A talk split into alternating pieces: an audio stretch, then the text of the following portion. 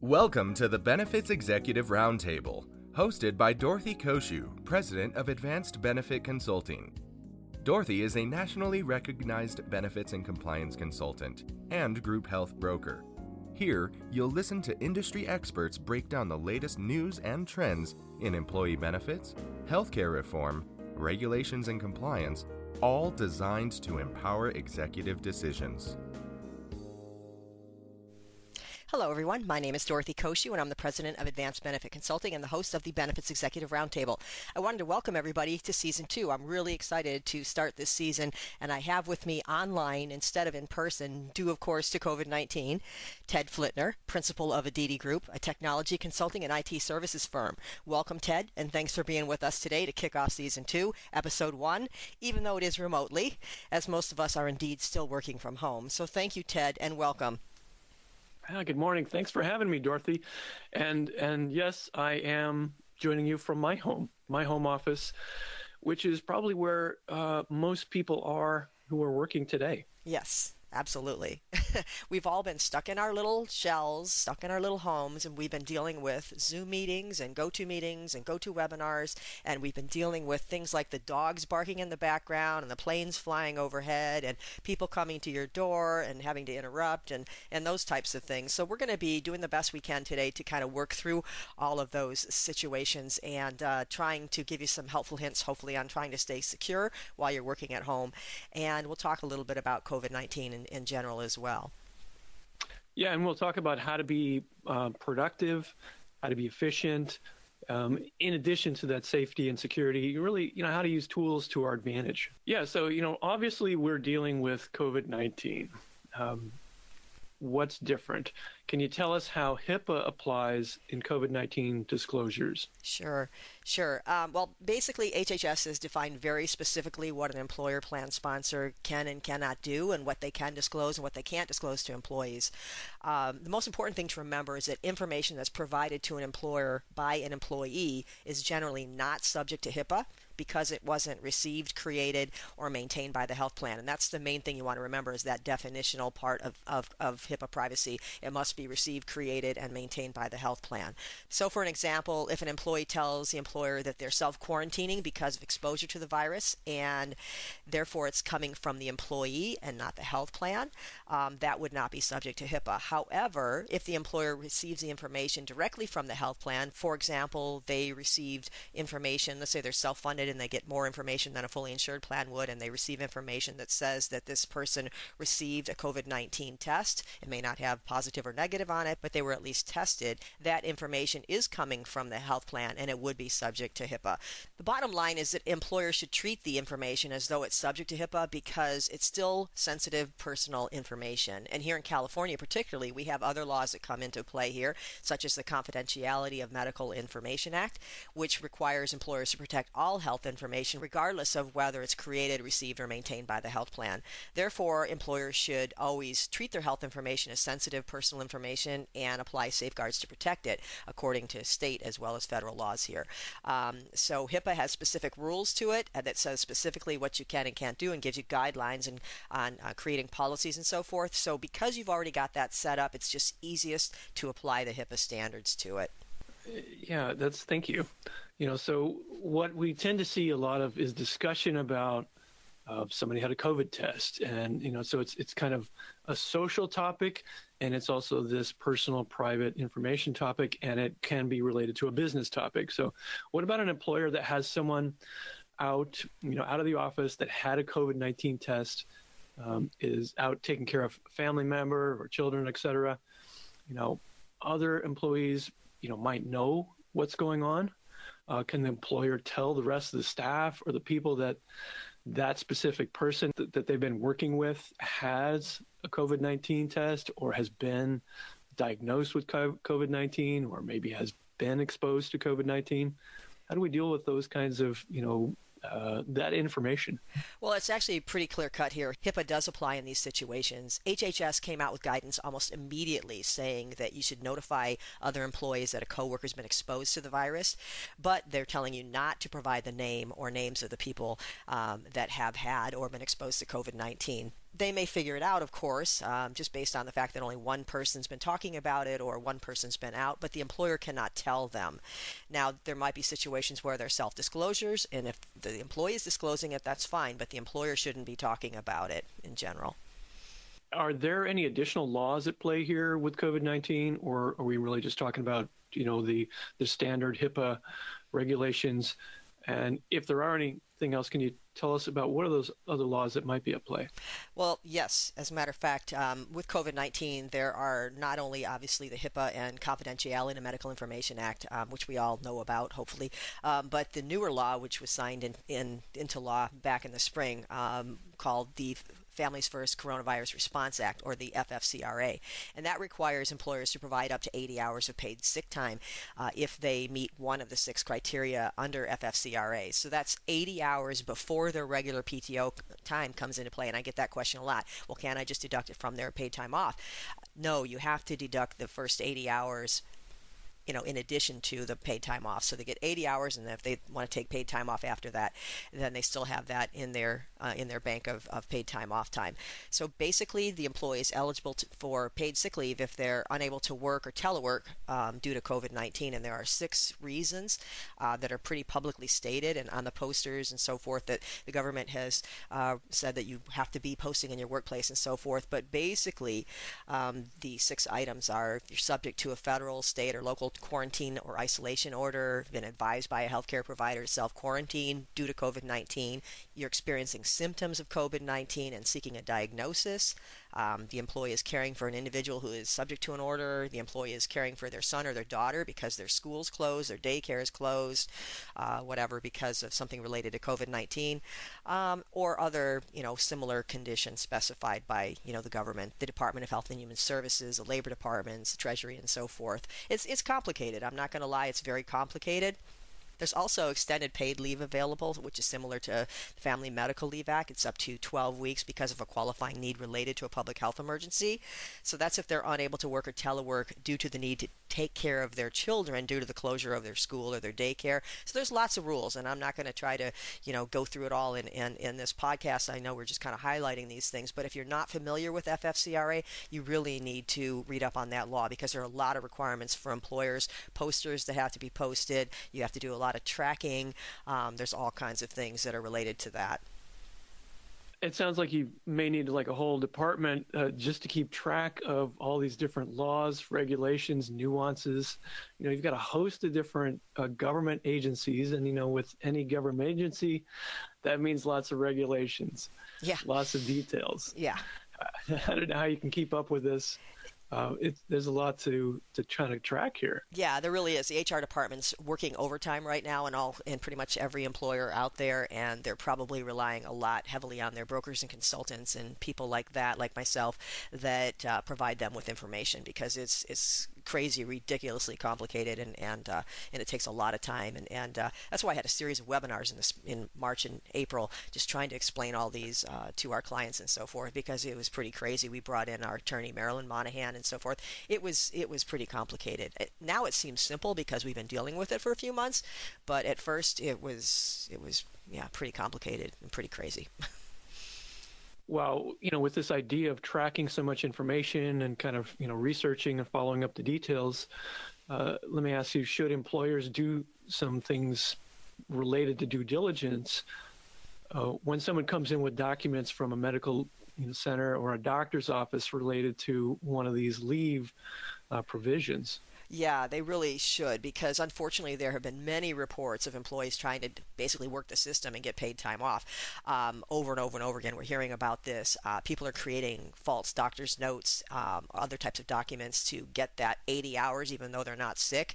Um, they're trying to get away with that, and um, you know because the law is so clear that you have to pay them, it's really important that the employer knows to double check those types of things. Don't always take everyone at their word because some people are, you know, they say they're so sick and then you find on social media, uh, you know, that uh, they were, you know, dancing around and with their pool with their friends and, and somebody posted it on social media, things like that. So you really have to pay attention to that and look for those false reports um, because they cost the employer a lot of money. It's not just the 80 hours, which is very, very, very expensive. Now, there are tax credits that come along with that, but still, it, they have to put the money out up front and pay the employee that 80 hours, and that's expensive.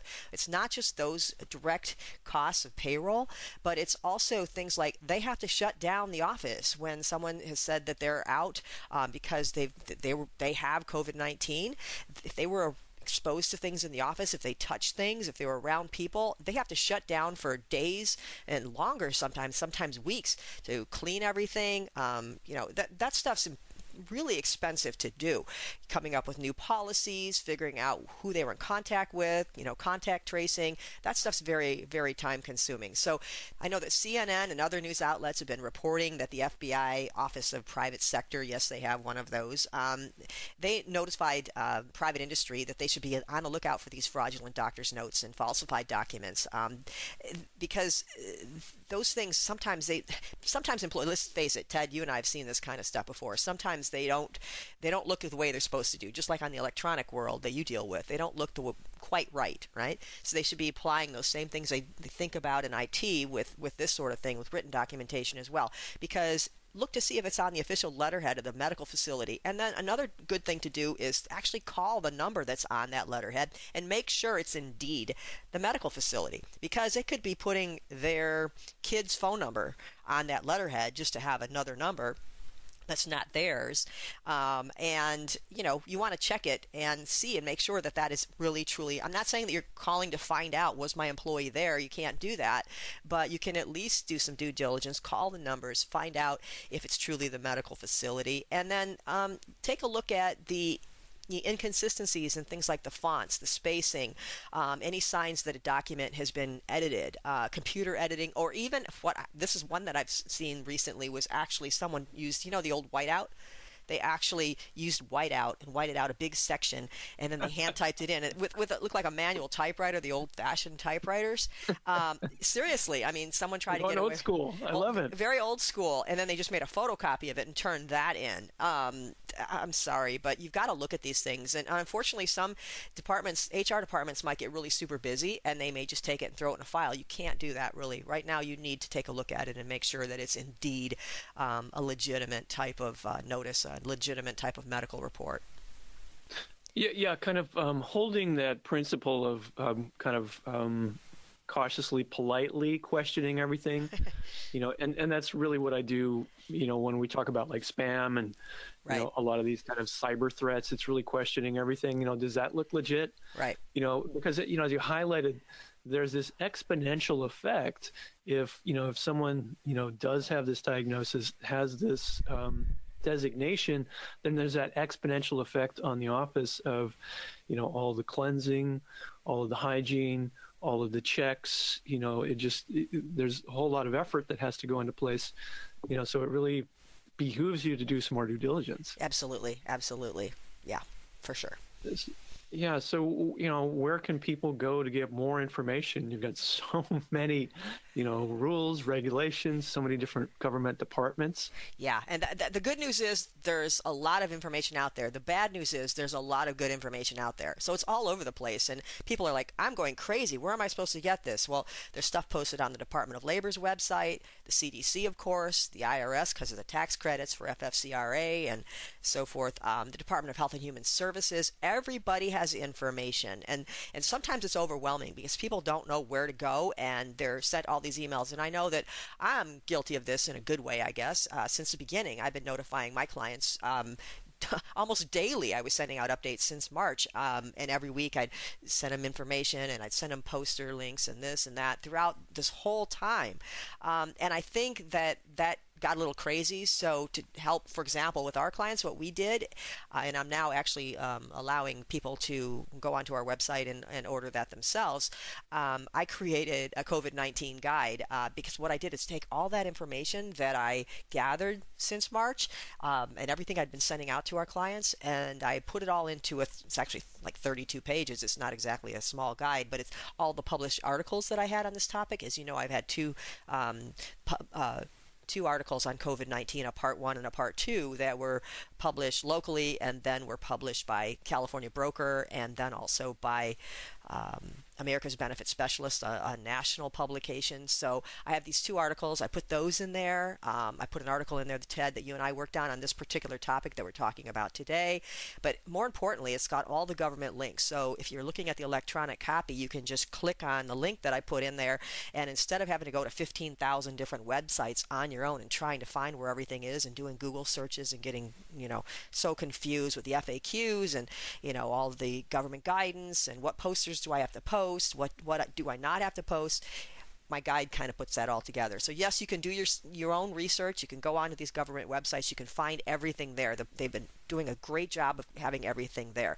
But what I try to do is make it a little simpler. So basically, most employers will be able to just go onto our website, advancedbenefitconsulting.com, and fill out a questionnaire and, and tell us a little bit about who you are, what kind of company you are, and so forth. And then we will uh, send you a complimentary um, copy of our guide. Uh, and the great thing too about that is it's, it's it's designed to be an employer guide, but there's also helpful information to help you with communicating with your employees.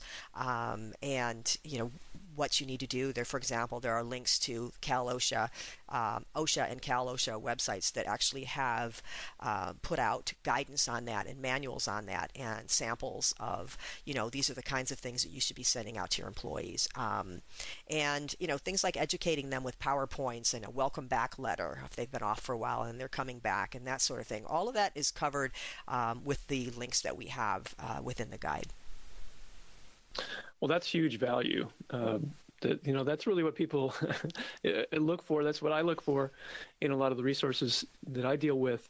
Is uh, where can I go to get the um, the everything distilled down so I can digest it quickly? Right. Because right. there's just so much that's changing so fast. And uh, you know, I appreciate that you keep track of this and you know are good at putting it all together in one place. So um, yeah, I, I'd like to get a copy of that guide myself. I'll be happy to send you one. I'll send you two. I'll send you a hard copy and electronic copy. How's that? I love it. Thank you. sure, no problem. Uh, and by the way, we do have hard copies available as well. Those are those do cost because they cost us to print them. But the electronic is what we give away um, pretty much for most industries, uh, complimentary on a complimentary basis. Uh, but yeah, I've been trying to do that. I've been trying to just make it as simple as possible because the employers are overwhelmed as it is right now, and the employees don't really know what's happening. So all the posters they have to post, like I said, all the notices, everything that they need, um, there's guidance in there and so forth, and it points them all in the right direction. So hopefully that will be helpful. So we've been talking about COVID 19, but I want to start talking more about the technology side of this because uh, what's happening right now, as we all know, is we're all working from home, um, on our staring on our computer screens forever. Uh, employees working from home there's a lot of risk for employers with that. Can you talk about that a little bit? Oh yeah, a little bit, just a little, yes. you know, a little bit about this. Yeah, yeah. There, there's risk. There's a little bit of risk. This is a really, this is the kind of situation where most IT service uh, professionals are cringing, mm-hmm. uh, wincing, you know, with the idea of people working from home. You know, it, we we kind of always do. Uh, but now it's en masse. It's you know kind of the whole company is working from home, or, or the vast majority you know, and it's um, it's a totally different world because in the office uh, things are controlled, right. or, or at least they can be controlled. When uh, it's uh, okay, go home, uh, do your own thing. Uh, you know, there's there's so many um, controls that aren't there. There's no boundaries like in the office. Um, you know, so just the basics. You know, like the basic shared network that the devices are on at home you know, is is totally different than the office. You know, at home you've got all these different users on this shared network. Um, and it could be the kids, it could be your Wi-Fi camera, it could be your doorbell. You know, um, in addition to your work computer. Right. There's you know dealing with insecure Wi-Fi and uh, you know the um, the opportunity for Wi-Fi hackers to get on. Mm-hmm. There's dealing with vulnerable software and you know having dangerous uh, software that's on computers. The the fact that people could be using a work uh, computer or they could be using their own device. Um, the fact that um, we have to deal with just even simple basic physical security. You know that's uh, that's totally different in the office than at home. Right. Um, the idea of um, how do we control access, or how do we deal with what's called unauthorized access You know, in the office, you, you can see the faces. You know, there's it's we we can control so much of it at home. You know, all those all those um, rules have gone away. All bets are off. So we need to have certain you know tools and techniques in place um, to reduce those risks. You know, um, there's other common issues like file sharing and you know it's so tempting to use email to send data around and you know email is not secure right you know so there's there's there's a lot of issues for us uh, to think about you know and others that you know we can delve into in detail here uh, but let me just highlight you know there's those there's the there's the zoom calls and the phone calls that you do outside yeah just a few public. do you know do you know that one day last week in one day i was on seven zoom calls I mean, at the end of the day, I wanted to throw that computer right out the window because I was so tired yeah. of being on Zoom calls. Yeah. And it, and if you're not the only one at home, then you know you're you're doing some of those Zoom calls with somebody else doing a Zoom call, mm-hmm. and at some point you're like, okay, I'm just going to go outside to the back patio and do a Zoom call. I mean, we're we're here in beautiful right. California, Southern California, with open windows and beautiful weather, and you know how many how many meetings can you listen to by just sitting outside? Yeah, and then and then when, when you're outside, you've got the dogs barking, and your Wi-Fi signal is fading, and, and you're in and out, and you're you're what you're you're talking to your boss, and what they're hearing is because your Wi-Fi. It's crazy. Sorry. Right. So you've got you're dealing with how effective is your is how, how, how effective and productive it is and also how secure it is right and when we talk about hipaa you know we're always talking about um, minimum necessary. You're only sharing information with those who have a need to know. And when I go outside and I talk about things on a speakerphone, all of my neighbors are in the meeting. Right. And they don't have a need to know. Right. You know, so these are things that we, we really don't think about, but it's really easy for this stuff to spill out into the private sector you know, or excuse me, from the private sector into into that public sector, and these are all things that we have to deal with, um, unlike in the office. Right. Yeah, it's it's pretty crazy. Well, let's let's break this down a little bit. Let's first talk about shared networks because you mentioned that. Why are these dangerous, and how do you fix it? Okay, well, like in most homes, the whole family and all the devices. Uh, when I say devices, I'm thinking, you know, think Alexa, think the Wi-Fi enabled TV, refrigerator, uh, doorbell camera, um, you know, the the game box, all those things all those computers, all those devices, all the cell phones that are on Wi-Fi at home, they're all in the same core shared network. Mm-hmm. And the danger of having things on the same network is, you know, what a hacker does, whether it's in a trying to hack a huge corporation or, you know, a, a, a smaller home situation. Once they get into one device, once they get on that network, they can move sideways and try to get you know access to all the rest of the devices. And uh, 99% of the time, that's going to be without the knowledge of anybody that someone is trying to hack onto those devices. So it's you know get in one door and then look for more open doors. And what hackers do, they're going to case the joint before they steal anything. Right. That's what they. That's what they do when they hack into Sony. That's what they do when they hack into these big corporations. Same thing. They, they get in the door, they look at where else they can get into. And so, if your work computer has sensitive information, whether it's HIPAA, whether it's customer data, whether it's financial information, trade secrets, strategic business plans, whatever it is, um, you know, your business information's not um, generally meant to be posted on Facebook yeah. or published to the world. Right. You know, much less in the hands of people who are going to use use it for credit fraud, for use any of those medical records to create credit fraud. You know, so um, on your network may also be your home computer that has your personal taxes, your bank records, your health records, all those photos that you kind of like to keep private and off of Facebook you know, um, oh, people those have those. You want to protect. People have those. yeah, okay. yeah. I I don't. I delete all. but you know, then you've got those smart devices, the, the door camera, you know, the uh, baby monitor, the nanny cam, tablets, and so on. Um, those are all on Wi-Fi controlled. So right. whatever's whatever's the weakest link in the chain um, can be the entry to you know a big um, a big breach. Um, so you know, what do we do? Um, That's what one, I'm asking you. I, what do we do? Yeah, yeah. One, one thing I do want to interject here is, you know, you may be thinking, you know, nobody cares about me. They're not going to go to the trouble of targeting me. I'm not a target. um, well, you're also not a target of spam either. They're not looking to target Dorothy. They're they're looking to target anyone, and just like spam, um, you can you can set up a program and you can just ping every IP address and an IP address internet protocol. Every internet connection has an IP address, mm-hmm. and it's and it's not like they have to know your name or anything complicated. Every IP address is just a set of numbers, and it's in a worldwide standard format, so they can just run through the list and ping on every IP address um, just like sending out spam. They can yeah. just send it out. There's no human effort involved. You just set up a program, light and get away. And you know, so they're they're knocking on your door, and if they find an open port, you know, there's a program that they could be running that could try to get in and, and, try to hack. Once they're in a door, they'll look, say, okay, that all sounds bad. Yeah, it does. That's all sounds scary, but there are some straightforward solutions, you know, and um, the ideal solution here is to create what's called separate networks or separate virtual networks. And the technical term for that is a VLAN, a virtual local area network. And a VLAN is basically you're using the same you know wires in the in the house and so on. Um, you're using the same you know routers, but you've got a, a, piece of hardware called a managed switch, and with that managed switch, there's some sophisticated software on there, and it allows you to set up basically set work, separate virtual networks so you could have one just for business. Mm-hmm. you could have one for your family and play. You could have one just for the kids. Yeah. You could have one for guests. And you could even have one just for those smart devices. And once you create those virtual networks um, those devices cannot communicate with each other.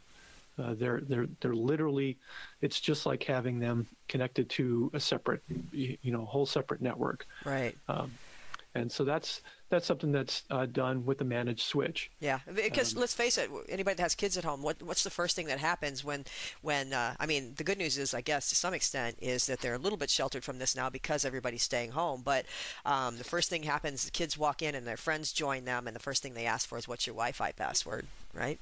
And you don't know what they're what what they're getting into while they're sitting in the other room, and and you know. But now it's it's instead of being in person in your home, they're they're obviously uh, with them on a Zoom meeting or something like that. So it, it's something that you know businesses have to think about when they're you know we don't have a choice. I mean, a lot of businesses have to work from home right now, so we don't have a choice. So this is good to have this information.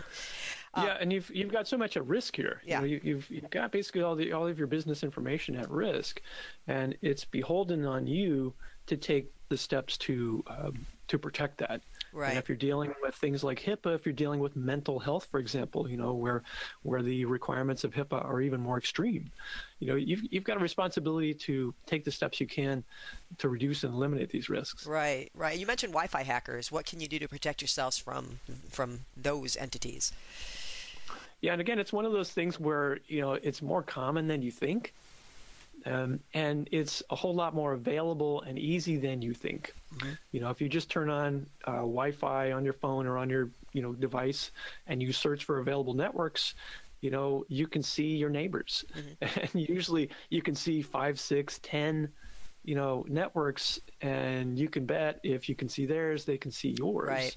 Right. And you have uh, you know, most of us we're, we're dealing with this at home. We're dealing with a Spectrum or an AT and T or a Cox, um, you know, internet connection, internet provider. You've got that hardware from them, and that hardware, that router, that Wi-Fi router that you got from them, or the one that you bought from, you know, Fry's. Mm-hmm. Um, those are not set up to tell you that someone is attempting to log on to your Wi-Fi network. Yeah. And those have some security um, options that you can set, but they're not set out of the box, and they're complicated. And sometimes those settings can um, actually, you know, make it really a hassle to use your own network. So that's you know not always the ideal way to go, even if you're tech savvy and know how to set that up. But, I, am not um, tech savvy. I just turn it over to you and say fix it. I just set it up yeah, for me properly. Right. I just, I just say, Ted, help. that's exactly right. You know, so uh, there's a there's a couple things we can we can do here. Um, number one, set up strong passwords. You know, don't use your home address, your zip code, your phone number, your your name, your kids' birthdays. You your kids' birthdays, you know, don't do those things that are obvious for all of your neighbors who are who do know you, mm-hmm. and for anybody who could you know figure it out. Um, so number one, make a strong password. Um, number two, put in a hardware firewall. Now this is different than uh, some of those software feature that that you might have from your Wi-Fi router. You know, if you are kind of a tech savvy person, you may look at your Wi-Fi router and say, "Oh, there's some there's some firewall settings here." This is not the same thing as a hardware firewall. Uh, and a hardware firewall is much more secure. And really, what it's doing, it's it's um, it's like a guard that's guarding your network at the at the front door and preventing unwanted traffic from coming in. Mm-hmm. And it's also checking. Um, it can be set to you know monitor traffic going out, and traffic going out means hey, is there, is there a whole lot of data going to this website that normally it doesn't go there. It, That's an indicator that someone broke in and they're right. you know they're taking all the TVs, you know, taking all your electronic stuff to one site. Right, and they're not and they're not very expensive. These hardware um, these hardware firewalls are not very expensive at all. Correct? It, well, it depends on the size. So it depends on you know how many devices you know that you're going to have at home. So like kind of the, the size of your network. Um, you know, from our business, uh, we have solutions that start at twenty dollars a month, where you don't even have to buy it. We we give you the equipment, and we set it up, and we configure it. And at the most basic, um, you know, because there, there's a there's a couple levels of, of system. One's the you know full on hardware firewall, and then a step down from that is something that is not all the same capabilities, but it's basically an alert system. Mm-hmm. And that alert system is saying, hey, you just got a new device that checked into your onto your network, and it alerts you. It can send alerts to your phone, you know, little app and notices, so you can find out, hey, you know, a new device just checked on, and nobody came in over to the house. So what's up with that? And it gives you the ability to shut them off, kick them off the network, you know, to block them, and so on.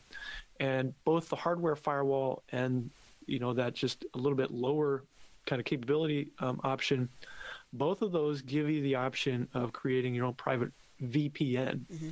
VPN, you've heard this before in the office, virtual private network. Uh, basically, a, a, VPN creates a private tunnel so that all of the data that's going to you and coming, you know, uh, going from you and, and, coming to you through the internet is through this, you know, encrypted tunnel um, where all the data is being uh, encrypted. Mm-hmm. And, and that comes with one of these hardware firewalls. It comes with um, the other option I mentioned. Um, so you have your own private VPN. Mm-hmm. That you can use at home for securing your connection while you're on Wi-Fi, and it, you can also use it when you happen to be out and about, and say you go to Starbucks, right, and you're on public Wi-Fi. Heaven, heaven um, forbid, no, no one would ever go to Starbucks and log into their Wi-Fi. no one ever does yeah. that. Yeah, I mean that's that's the main reason why people you know work at Starbucks right. as opposed to just sitting in the drive-through. Right. You know, and and there's other the other option is a software um, VPN subscription service, and those typically cost less than hundred dollars a year for the, the software method. And they're quick and easy to set up, and and they are secure yeah, it, it, like I said, none of those are none of those seem to be very expensive. I mean, when you're when you're a business, I know you might have a lot of employees, but if it's your data that's out there and you want to protect it, this all seems fairly inexpensive. Um, it seems to be the best way to go, in my opinion. I would I would not have a problem investing, you know, a small amount like that per. But it, again, it adds up. Um, so some of them are going to be looking at if people have a lot of employees at home, they're going to probably want to look at something system wide. If they have individual sm- smaller companies or individuals that are working at home, um, then then you know there are different types of solutions that are available um, for you know different scenarios.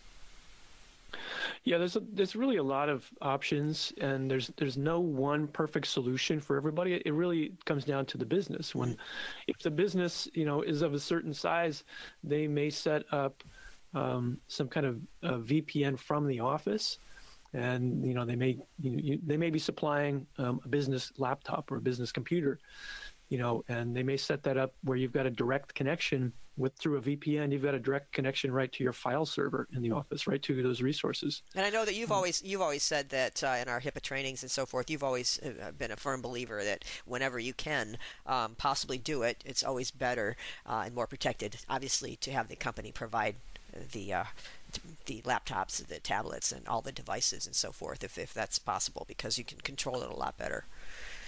Oh yeah, that's you know that's the way to go from the perspective of security. Mm-hmm. There's an additional cost. Yeah. You know what you're doing is you know if you're letting people bring their own devices, you know then you're letting them bear some of the uh, the cost of the hardware, but you you've got the cost of the risk of what happens when you know something a breach happens and data gets out there. Um, you've got that cost and when you're dealing with other people's devices you've got to deal with all the software they put on all the choices they make. Mm-hmm. and, and, that's something that's that's really um, there's a lot of vulnerabilities a lot of dangers there. Okay well this is all really great information. Uh, also on your list uh, was vulnerable software. What do you mean by that and what can be done to correct it? Uh, well every software program you know once it gets out into the wild it gets known and as bugs become you know known about by hackers, become known about even by software makers themselves, there's usually a period between the knowing about the vulnerability and the patching of it. And and so what we're dealing with at home unlike in the office where you've got maybe the IT department that's on top of things and, and has, you know, just a specific white list of programs, you've got old operating systems, you know, maybe you've got an XP machine, mm-hmm. a Windows XP, maybe you've got Windows 7, which is now no longer supported by Microsoft. Isn't that crazy? And, it wasn't that long ago. it, it, it, seems like it wasn't that long ago. It was only, you know, 10 years ago, but um, that kind of seems like a blink. And even though these these may be still very you know functional value you know software um, versions, it's not it's not supported by the makers anymore. So HIPAA says you cannot use that because there may be vulnerabilities that are, are open and out there. Mm-hmm. Um, and there's other programs, you know, like um, multiplayer games. I mean, this is this is the kind of nightmare for IT, you know, IT experts, security experts. Multiplayer games, um, the search toolbars, you know, the the Google toolbar, the Yahoo toolbar, those kinds of things. They leave open ports, which are like an open window on the side of the house, for people to you know look for those open ports and hack their way in mm-hmm. and and um, so if you've got an old device you've got an old ipad you know that's you know maybe out of date um, once a hacker knows what devices are on the network and, and, once you get access to the network they can scan it they can scan the devices they can look for what versions um, uh, of firmware and so on around those devices and they can be running you know different exploits that are known about Right. And you know, kind of like spam, you can do this with with programs, hacking programs, and so you don't have to put a lot of manual effort into it. You know, so um, that's what you're dealing with with the home software, mm-hmm. and you may also be dealing with you know the free antivirus, you know, and uh, the free antivirus programs, you know, they're there's a reason why they're free. There's not as much resource going into uh, making them robust and keeping them as up to date as a paid antivirus, anti malware and those are the you know it's it's through virus malware spam. That's where you know the hackers are getting in the door. Yeah. Yeah. Okay let's talk about the kid factor. Everybody's sharing networks and if they have kids they're yeah. sharing them with the kids.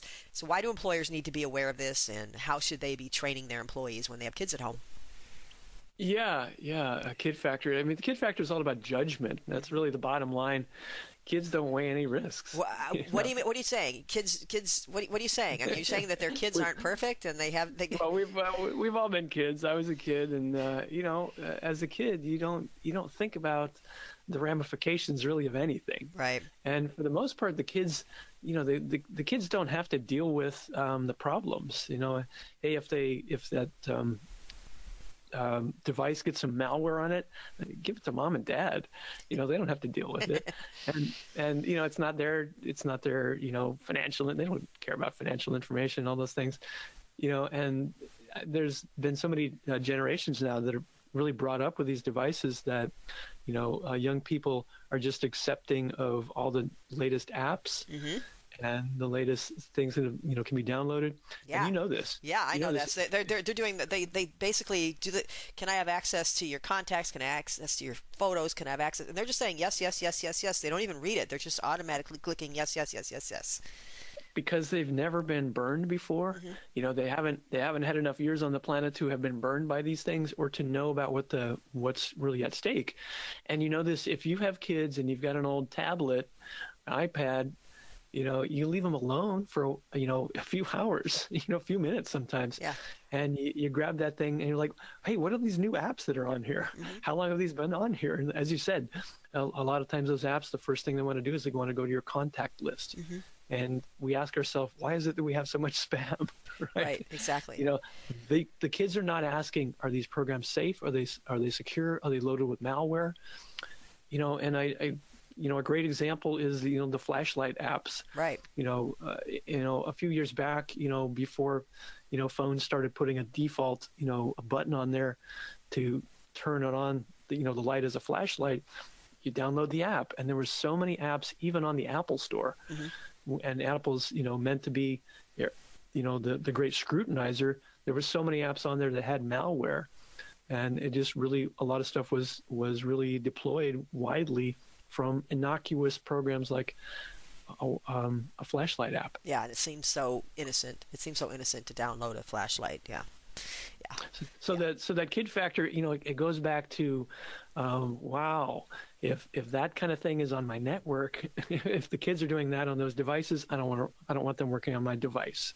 Right. If they're on the same network, I don't want them on the same network. Yeah. Whether it's the Wi-Fi side or whether you know they're connected into you know the um, an actual device with a, a wire on it, you're on the same network unless you're creating those virtual private networks. Let's separate those things out. Right. Well, we've talked a, a bit here about uh, people coming in from the outside. How do you protect yourself as an employer with employees working at home against, you know, all this unauthorized access that we're talking about? Yeah, hackers understand that employees are the weakest link in an organization's security. And that's why like 98% of cyber attacks rely on some kind of social engineering and that kind of, you know, that costs companies billions of dollars a year. You know, so we're dealing with unauthorized access. How do we ensure that the person who is trying to get to these resources, these files, you know, this program, this device, whatever it is, is really the person that we think it is. Mm-hmm. You know, you think about when people come into the office, if it's you know, it's, if it's a large, very large business, you've got ID cards, you've got photo IDs, you've got somebody, you know, running security at the front door, saying, "Okay, I'm sorry, I'm sorry, ma'am, you're not allowed in because you don't have a badge, or you're going to have to step over here and talk to security and, and you know, get an escort." Uh, we're all at home. There's no there's no security officers out here Right. um, and so we're we're basically in an office that um, we're blind to who who's actually out there trying to log in, and you know we can kind of tie back to Frank Abagnale Jr. from Catch Me If You Can. yeah. You know that that great movie. You know he he was able to basically uh, forge people's identities in the 60s you know by using his his keen observation skills he said what he did back then and he got you know millions and millions of dollars that, that he um, he basically absconded with um, he said that's 10,000 times easier today. Right. and you can do, do it from anywhere in the world because you know you don't have I don't have to physically go Right. and and try and get the information. You know so to protect against unauthorized access you know it's, it's really important. Um, there's a couple ways we do this you know. Number one use strong passwords you know it is it's almost criminal how many people use weak passwords and even administrators you know uh, in administrative um, accounts that still don't use very strong passwords you know so using something that's got a lot of characters using upper lowercase special characters that whole mix and again no family names no pet names you know no birthdays No password know, and password one. I still see that at companies all the time when I go in. I still see people using their password on everything as password or password one. It's, it's ridiculous. So take take that extra moment, take that extra minute or so, and set up a real password. And you know the second part of this is um, two-factor authentication. Um, and then I'll talk about you know how do we remember all these things. So the the second part is two-factor authentication. Two-factor means um, it's something that I know that's my username and password, and then something I, I control, which is either my phone that it's going to get a text message, or it's going to have an app that gets a you know a special code that I have to put in, or it's going to be a key that I stick into say the USB slot on my computer. Um, each of those, it's called a second factor. That's that's um, adding one more thing to try and ensure that it's really you, and not somebody who's faking it. You know, so Um, sometimes it's called multi-factor authentication or two-factor authentication. Mm-hmm. I recommend using it as much as possible. Um, it's a little bit more of a hassle because it's like one more thing to tap your finger on. Yeah. But you know, that extra tap um, could save you, you know, millions of dollars in in um, not having somebody get into your account. Right. Um, and, and and people sometimes use the same password, even if it's a complicated password. They they use that same password for everything.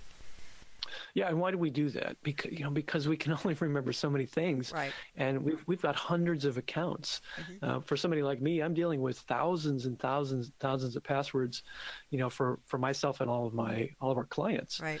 And there's no physical way for me to remember all those things and to, to, to think of secure passwords. So how do I do it? I use a password keeper. You know, I have an I have we I use several different um, encrypted uh, password um, software systems. And you know, the one that we recommend the most is, is something like LastPass, which you can access from any online device. Mm-hmm. You can get there, and it encrypts your data, and it's set up so that even the the employees of LastPass cannot read your data. It's, it's using complex uh, methodology called zero knowledge, so that you put your um, complex passwords in there, um, you log into your account, um, and, and with that, you want to have a strong password and you want to use multi factor authentication to make sure it's you logging into your password account. And then um, a lot of these things, if they're websites, then it's just a click and go. And you click it, it opens up a tab, it you know goes right to the login field, puts in your data for you. So it actually makes it easier, you know, to even navigate. And it means that you can actually use smart secure passwords. And one of the best features of this, this really goes to this working at home thing and um, managing a workforce is with something like LastPass, you can share passwords with multiple users mm-hmm. and you can do it in very kind of sophisticated ways. And you can even share passwords so that the user doesn't even know what the what the credentials are. They just have a link, they click on it, boom, boom, boom, it logs them in. And it allows everybody to always be on the same updated password. And you know what it's like? Yeah. Hey, you know, one person made a change and now the rest of the staff can't log in. They're like, who changed it? What right, is it? Right. Change it back. Yeah. You know? Yeah. So that's that's really the, the key is is um, strong passwords that you don't put on post-it notes, that you don't make easy right. and, and and recycle them and you use multi-factor authentication. Yeah that's all very good advice. I know we've been talking a lot about technology here but let's kind of go back to the basics. Um, let's talk physical security for just a moment. I know it sounds old-fashioned but why is that still important? Well because we go back to the fact that there's not a security guard standing out in front of your office um, you're at the home office right. and you've got people coming and going. You've got you know all kinds of uh, you've got the pizza guys coming and going. You've got the amazon truck coming and going. You've got the neighbors. You've got the landscapers. You've got all these people you know who could have access to your house you've usually not to mention not to mention all the food delivery people. Sorry. yeah that's right. And, and you've got the windows open because it's southern california. Yeah. you've got you know and if you've got family members then you've got the kids you've got you know various people sharing the house and they're not working for the same company. So they're not they're not having the same you know focus in mind of protecting your you know your business things. You know so physical security is important and it's important for a couple of reasons. You know one of those is the obvious one of break-in and theft. Mm-hmm. and so if you've got you know your work computer or you're working from your home computer you know if that thing is not encrypted you know with something like full disk encryption then the data that's on there can be you know viewed by any thief. Mm-hmm. and you say hey i've got a you know what about my windows password? You know what about my password to log on to my machine? Unless it's it's fully encrypted you know i can just take that hard drive out and i can attach that as an external drive and i can read it. Mm-hmm. you know i don't i don't need your windows password to read your data. Right. You know so that's why hipaa says data at rest has to be encrypted. Right. So you know that's that's one factor. And and the other factor is it goes back to what we were just talking about with unauthorized access. Um, it's tempting. It, it can be tempting and you may think yeah you know there's not really that much that's that sensitive on my computer or you know i'm only walking away from my computer for you know a little bit. Maybe i'm just going to run out to the grocery store which turns into maybe two hours or three hours or or longer.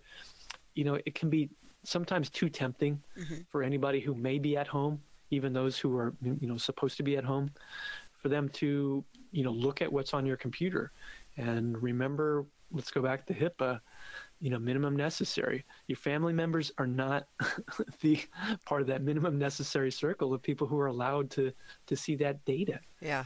You know and you know dorothy you can remind us of that very first hipaa uh, prosecution case you know working at home. Yeah exactly Oh, yes. As a matter of fact, there was a, a, case early on before HIPAA was even signed into law. There was a state case uh, in which a woman was working um, for a company and she took her uh, payroll records home. Her wanted to do her job at home. She wanted to do a great thing for her employer. She's going to go on vacation for the first time in forever, it seemed like. And she says, I want to make sure all these pension contributions are posted properly uh, before I go on vacation. And when you're at home, you think you're safe. And, and um, unbeknownst to her, her daughter um, decided that she was going to steal that information and she sold it on the street. And there was a lot of identity theft that occurred and so forth. And, and yeah, it was pretty sad. It was before HIPAA, but it was a case that set a lot of precedents and basically said that she could no longer work in her industry. Um, her daughter was prosecuted, she was prosecuted, and she was held the and not only was she liable, but her employer was also held liable for allowing her to take the information home. And all she was trying to do was be a good employee before she went on vacation and get some work done to make sure that no one had to worry about, you know, putting in pension contributions. But when you're talking about something like that, you're talking about a um, you know, you're talking about payroll information, uh, salary information, social security numbers. You're talking about all kinds of things that go along with pension contributions. Um, so she was trying to be a good employee and do the right thing, um, and her daughter was not doing the right thing, of course. And uh, yeah, she could no longer work in the industry or anything with that kind of access. And um, you know, her employer was was held liable as well. So it was a pretty sad situation. Yeah. So as an employer, do you want to take that kind of risk? Yeah and and even as a say as a parent do you want to do you want to have that kind of temptation hanging out there? You know and and really and truly the best way to deal with this is to take the temptation away. Right. You know make sure that when you step away from that computer you either shut it down or you lock that keyboard. You know you make it so that um, you know you ask your IT, department if you can set up multi-factor authentication so that when you log in your computer you know you use a second step to authenticate. Right. Uh, you know um, so there's the there's the obvious you know physical security of, of break-ins and theft and there's the one that you know we kind of you know we really don't maybe want to think about but it's the reality that your friends and family sh- can, can can steal things from you it's a shared home yeah. you know if it's a shared place right yeah. and if you've got the doors open you've got the windows open because it's summertime you know it's it's just so easy so avoid those temptations. Right. Well we've been um, talking a lot about this and we have some good solid ideas for protecting your company from some of the risks at home. Let's talk a little bit now about the actual work that people are doing. What are some of the technology tools that can help employers you know when their uh, when their staff is working at home yeah, I mean that's the the thing that we try to focus on with Aditi is um, not only privacy and security, but about performance. How do we how do we enable this technology that you know we're we're trying to secure? How do we enable it to also give you an advantage of making life easier, more um, you know efficient? And so, you know, I mentioned a few minutes ago the password sharing with LastPass. That's definitely one of those, you know, because when you're outside the office, you can't just you know pop your head up over the cubicle and say hey you know dorothy what's that information? Where is it? Hey can you hand it to me? Right. Um, where is it on the on the h drive or the n drive on the on the you know on the on the file server? Um, you know so the password sharing tool like that you know the once you start using that functionality you, you, think to yourself oh my goodness why didn't i never why have i not been using this right. all these years? Right. Same thing with file sharing. You know file sharing in the network um, you know, on in the office on that file network on that shared drive, you know, once you start using that at work, you're like, wow, this is wonderful. We, we, we want to keep using that. When you're outside the office, unless you're using a VPN to your office file system, then you maybe want to use something like, you know, Dropbox for business. Maybe you want to use Box. Maybe you want to use ShareFile. Mm-hmm. Um, you know, so that you have common places and you're not using email to send stuff around. Right. You know, email is not secure. Email is like sending a postcard. So unless you encrypt that file and then attach it, it's available to be read by any any of those um, spots along the way um, when where your data goes through the internet. You know, your internet is not, you know, connection directly from you know my house to your house. Mm-hmm. It's it's hopping through all these different kinds of nodes along the internet, and any of those nodes along the way have the ability to read it.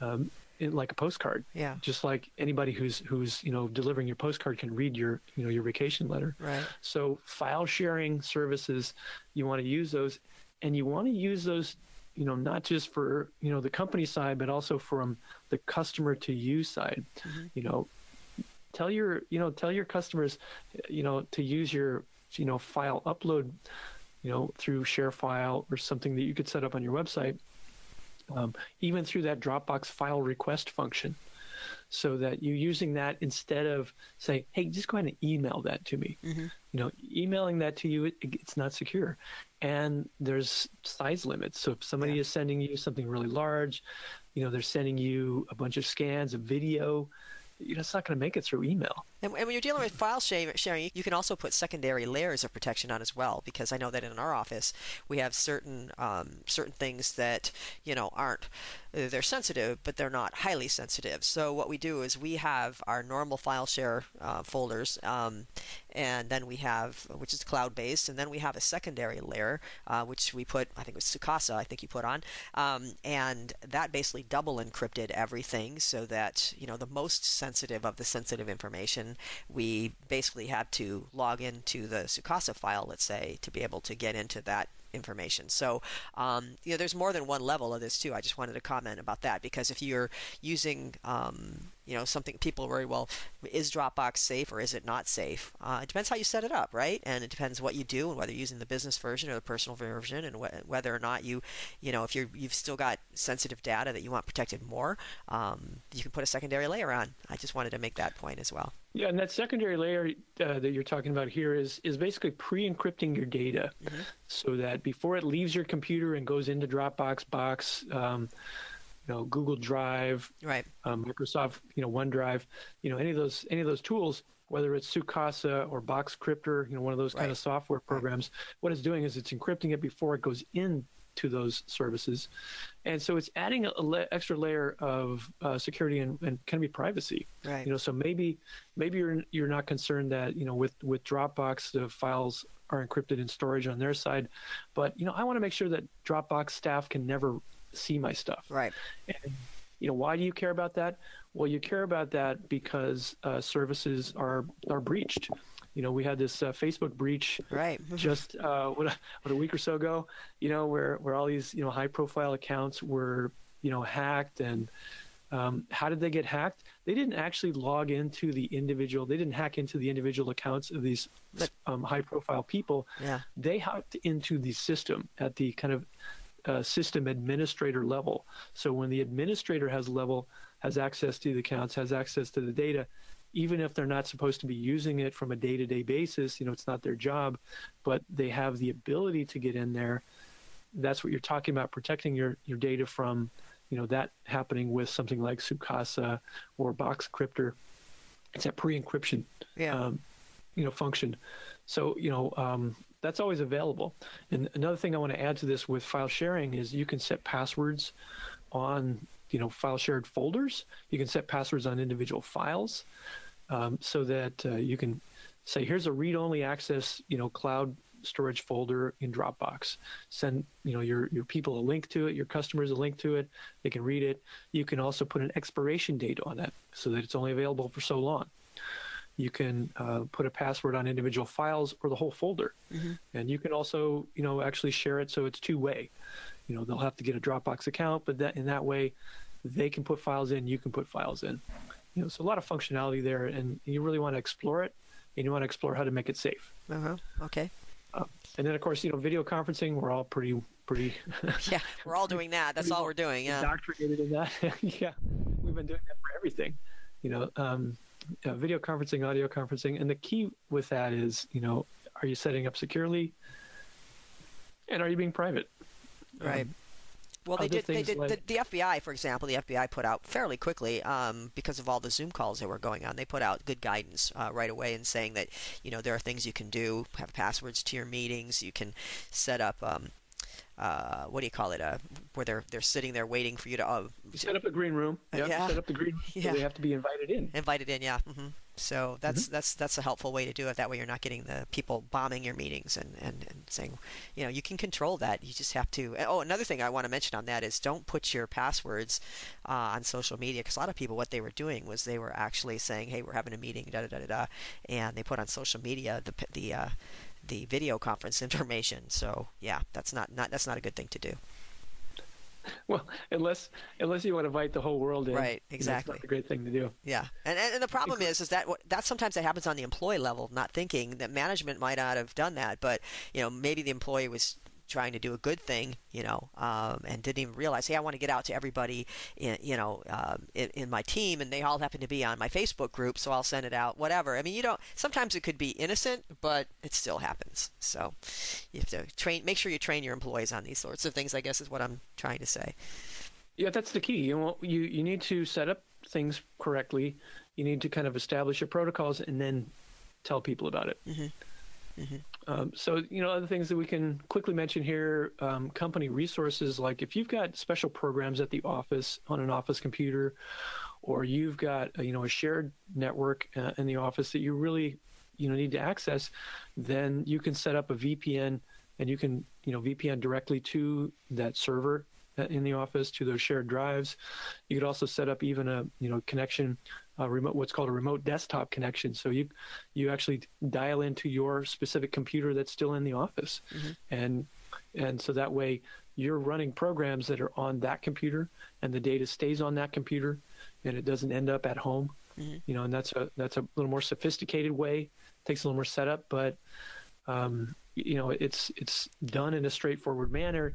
And if you're using the multi-factor authentication two factor to make sure when you log on to the vpn or remote desktop then you know there's a high you know a high chance that it's really the right person doing it. Mm-hmm. you know, and then other things of course like uh, you know time task management and customer you know management the crms something like trello um, or slack you know, there's a lot of programs out there. There's just kind of ever growing number of programs out there so that you can coordinate all the tasks and all the work that normally you might do verbally or you might do on the whiteboard that people aren't looking at right. you know in the office because you're all distributed in the field. Right. And then of course time tracking.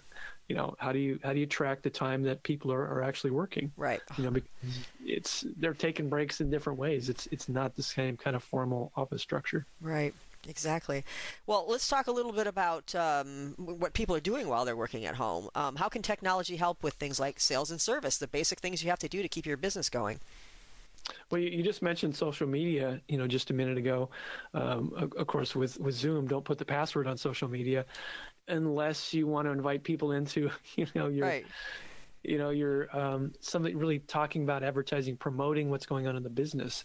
And in that case, you can actually set up um, with a like a if you upgrade to a pro account in Zoom, you can actually set it up so that you remove that password, which you know Zoom has kind of turned on by default now after all the blowback right. with Zoom bombing. Right.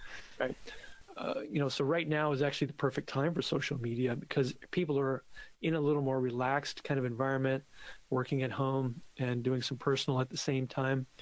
Um, and news is continually churning. So people are looking for you know, kind of updates. They're looking for a little bit of kind of uh, respite from COVID news.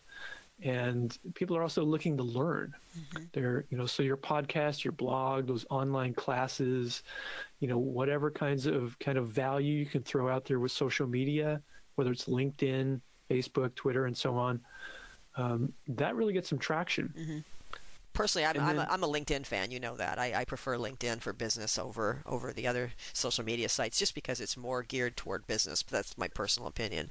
Yeah, but, LinkedIn uh, truly yeah. is just business. You know, you don't you don't have all the politics in there, and that's you know sometimes that's what we need to just kind of step away from all the politics. Mm-hmm.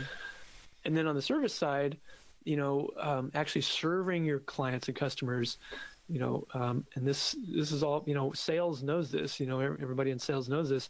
So you know, your your ability to respond quickly with information to help close that deal, mm-hmm. you know, to help upgrade, you know, to help um, you know move that in the right direction.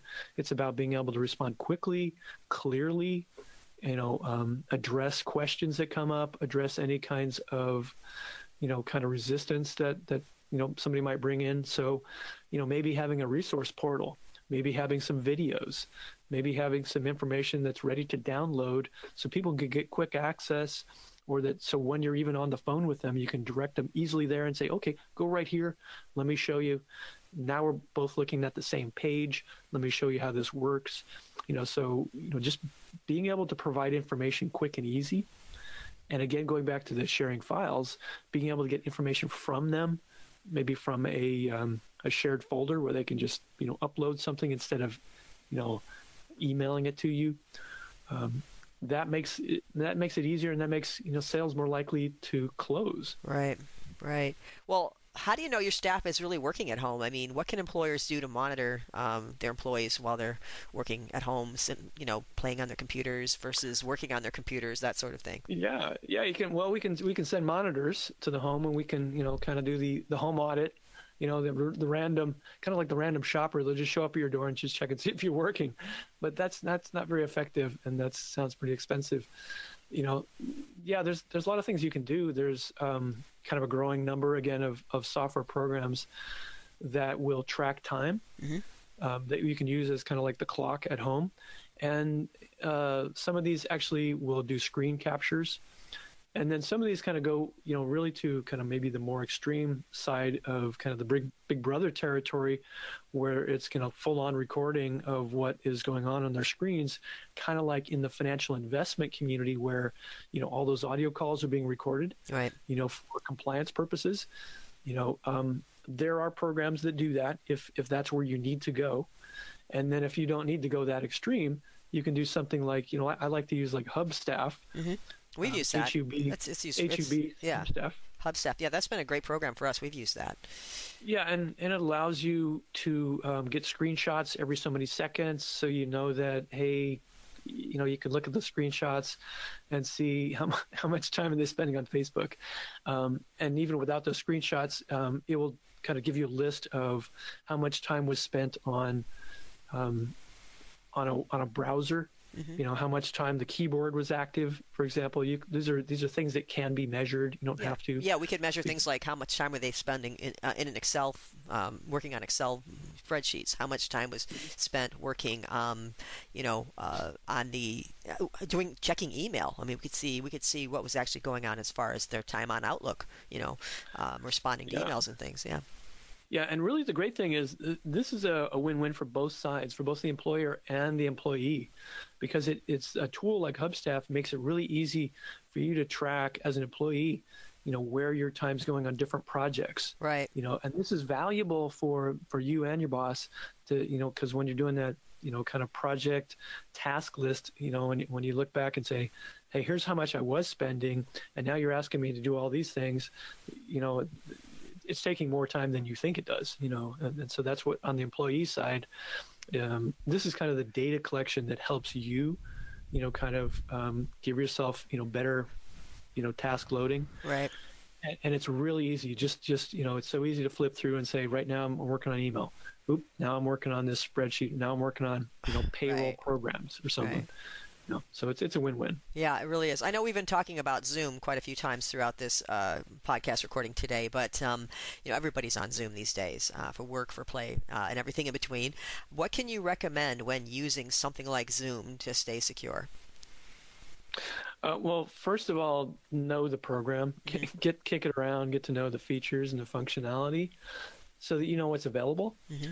And you know, if as possible, because you may not be using Zoom, excuse me, may not be using Zoom. There's GoToMeeting, there's Skype, and there's actually a lot of alternative platforms to Zoom. There's even open source um, video hosting platforms uh, for Zoom.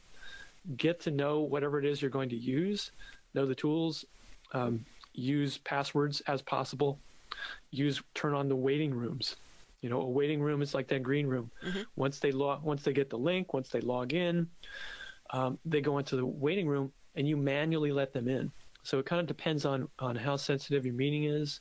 You know, if you don't want to see them, have them see you know a second of your meeting, um, or if you've you know you think you're going to be distracted when you're into your presentation and you're not really monitoring who's popped in. You want to use a waiting room to make sure that people don't pop in um, who aren't truly invited. Um, and if you're using, if you're doing like a webinar where people are going to register specifically, you know, make the the act of signing up for the Zoom meeting, you can actually make that additional so that they actually sign up for it. And then it, you know, channels them into that waiting room. Right. And they can be let in. You know, so that's something you want to do. And the other thing is you want to make sure, you know, when you're hosting that you test out everything. You figure out what how do I share a screen?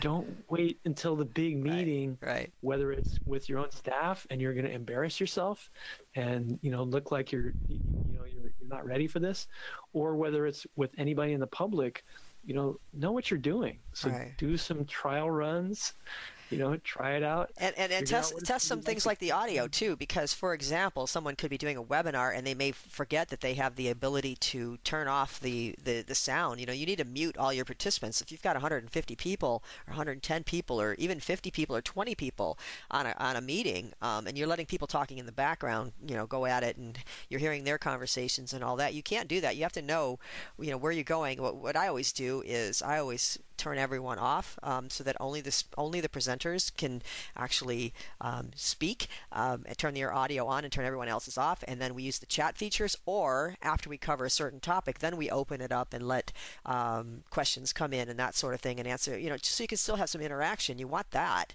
but then you can turn it back off again and, and, and go back to your meeting without all the background because people will constantly forget and they've left their they've left that audio on and they're having a conversation with their kids or whatever and uh, it's it's very distracting. And, yeah, or they're they're outside, or they're doing yeah. the dishes, you know, yeah. or stepping in the bathroom. I mean, yeah. nobody needs that. Yeah, I've heard of I've heard I've heard more than one toilet flush. One microphone. Yeah, I've just, heard more just, than one toilet flush during meetings. Yeah, it, it just takes one microphone, you know, to blow it for everybody else. Yeah, exactly. You know, and and again, it's those and you know having that plan ahead of time. This is kind of how I want my meeting to flow. Mm-hmm. You know, so that you you know like you said, I want to, you know, have a period where everybody's on mute and then i'm going to open it up for questions and then you know knowing that and explaining that to your audience um, really prepares them just like you know the way I, I talk about using you know this, this video hosting you know services it's just like preparing for a, a real presentation um, i want to kind of sketch out in my mind how i want things to flow uh-huh. and and i'm going to tell my audience what i have in mind before i start you know so you want to tell people and if you want to put it in writing, that's that's even better. So they kind of know in ahead of time, and they can bring in questions or they know how to participate in in a better way. And the last thing I want to say is, you know, when you're not using it, turn that program off. Yeah. You know, exit, quit, and you know, you don't. It's kind of like pocket dialing with the phone. You you don't need to be making any video unintended video calls, right? And having something recorded. Yeah. You know, you, don't need that. Right. Um, and it's it's so easy to do. So what I do is I um, number one I set these programs to not auto launch on startup. Yeah. Because you know, I'm a privacy guy, so my my Zoom doesn't start automatically, and all those programs when they install, like GoToMeeting, Zoom, and Skype, their default is as soon as Windows launches, these programs are launched in the background, waiting. You know, so I I, I change that yeah. to be manually started, and I, I log out after the call. Mm-hmm. Yeah, that's absolutely you want to do that for sure. Uh, lastly, we briefly discussed a lot of concepts and ideas about how to protect your business while employees are working at home. Obviously, uh, what kind of training do you recommend for your staff during these times? Well, you know, we've mentioned it, you know, kind of in different ways here, um, and and really the basic premise is, you know, when you're not in the office. Um, and, and actually, really, this applies whether in the office or not. If you don't talk about it, people know that it's not important. If it's not measured and you don't talk about it, then they know that you know you talked about it once, you trained me once, yeah, yeah, yeah. Um, what you talk about frequently is what's important and your mm-hmm. kids know this mm-hmm. you know if you if you if you give them a rule and you never talk about it again and you talk about everything else yeah that wasn't that important they don't talk about it much um, it's not important. So you have to keep bringing this up on some kind of regular basis with um, the security protocols, reminding people about um, keeping um, kids out of your workspace, keeping family out of your workspace.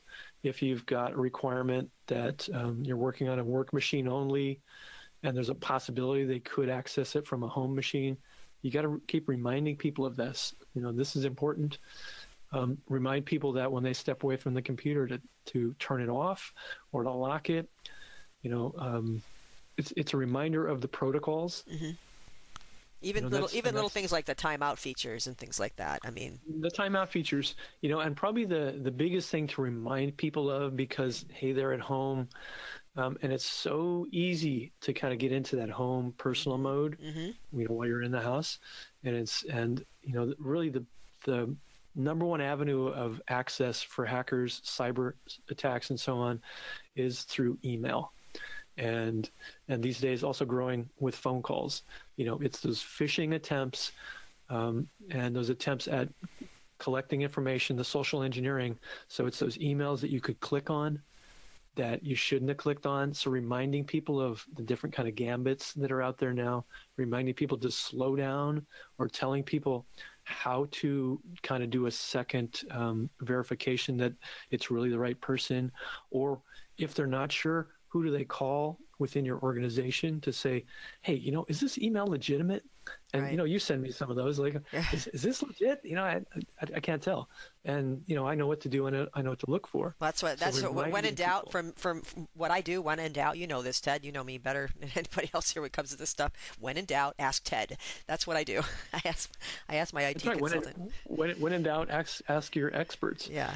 And reminding people about this. So again, you know, if you don't talk about it, it's not that important. If you keep talking about it, they're like, okay, I get it. Yeah, I get it. Yeah. You know, and, and really, if we look at all of the biggest breaches in all the biggest companies, um, the vast majority of those came, the way they got into door originally was through an email that somebody clicked on that they shouldn't have. Right. Right. Yeah, a lot of lot of lot of repetition there. We see that all the time.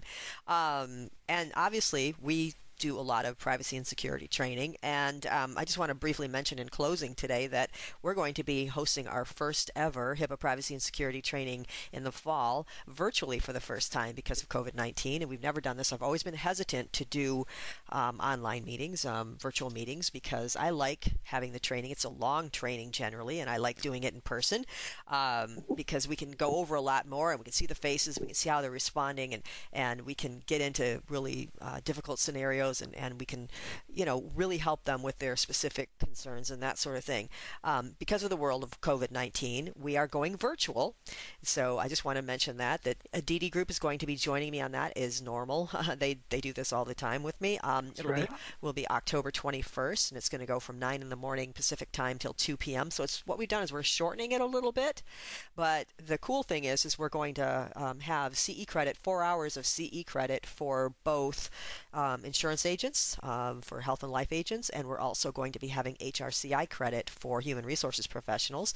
It will be four hours for both, so that's good. While you're working at home, you can get in some credits as well. Um, so it's going to be a little different. It's going to be a little modified quite a bit. We're also going to be talking about some of this stuff, the COVID 19 applications and so forth, technology, uh, working from home, and this sort of thing. So uh, if you want more details on the stuff we're just briefly talking about today, um, please go onto our website, advancedbenefitconsulting.com, and there will be uh, registration there. You can sign up for that training. And, and like I said, you don't have to worry about, oh, it's too far to drive or I don't want to deal with traffic anymore because you can just log in from wherever you are. Yeah, and it's really germane to what we're talking about, you know, because we're talking about how to be secure um, online, how to deal with those f- physical securities, you know. So it's, uh, I think it's appropriate that we're we're having our first online uh, training course, and we'll get to actually um, talk about it and experience it as we're talking about it. Yes, absolutely, for sure. So, um, okay, if somebody wants to reach you, Ted, how do they do that? Yeah, that's right. People can find us online at aditigroup.com. That's A D I T I group.com. And there you'll find out about what we can offer for businesses, for your office, and also for home support. So that includes some of the security products that we talked about today. It includes all of the, you know, uh, configuration for the things that we've talked about today for security and privacy. And it also includes um, what we can do as far as managing your network, all of your um, users in a larger company uh, business environment. And we look forward to talking to you either online or at 855 GO ADITI. That's 855 G O A D I T I. And the number for that, 855 462 3484.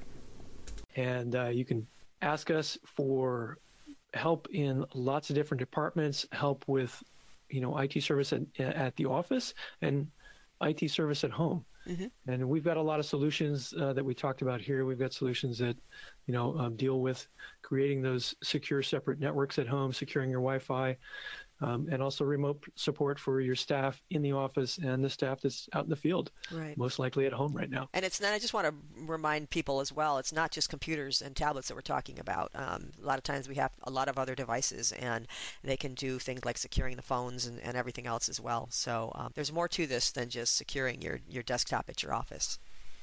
Yeah, it's everything electronic. Yes. And it's all electronic these days. Everything, everything. Okay, well, thank you very much. We're out of time here, Ted. Thank you so much for joining you, me Dorothy. today. And, and uh, this was very helpful, very informative. And I also want to let everyone know that uh, we're going to be having some really great podcasts coming up in season two. Uh, this, of course, was our kickoff number one uh, podcast in the series, but we're going to have some legislative updates both on the state of California and also federal updates.